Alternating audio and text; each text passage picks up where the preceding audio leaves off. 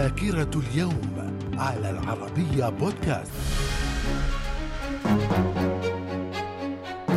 أهلا بكم ومن ذاكرة اليوم السادس عشر من فبراير في العام 1723 تنصيب لويس الخامس عشر ملكا على فرنسا. في العام 1785 أنطوان لافوازيه ينجح في تحليل الماء إلى أكسجين وهيدروجين. في العام 1815 نابليون بونابرت يغادر إلى منفاه في جزيرة إلبا. من الذاكرة. ومن ذاكرة اليوم السادس عشر من فبراير في العام 1863 تأسيس اللجنة الدولية للصليب الأحمر على يد رجل الأعمال السويسري جان هنري دونانت. في العام 1923 اكتشاف مقبرة توت عنخ آمون في الأقصر على يد عالم الآثار الإنجليزي هاوارد كارتر. في العام 1948 الإعلان عن قيام الجمهورية الشعبية الكورية الشمالية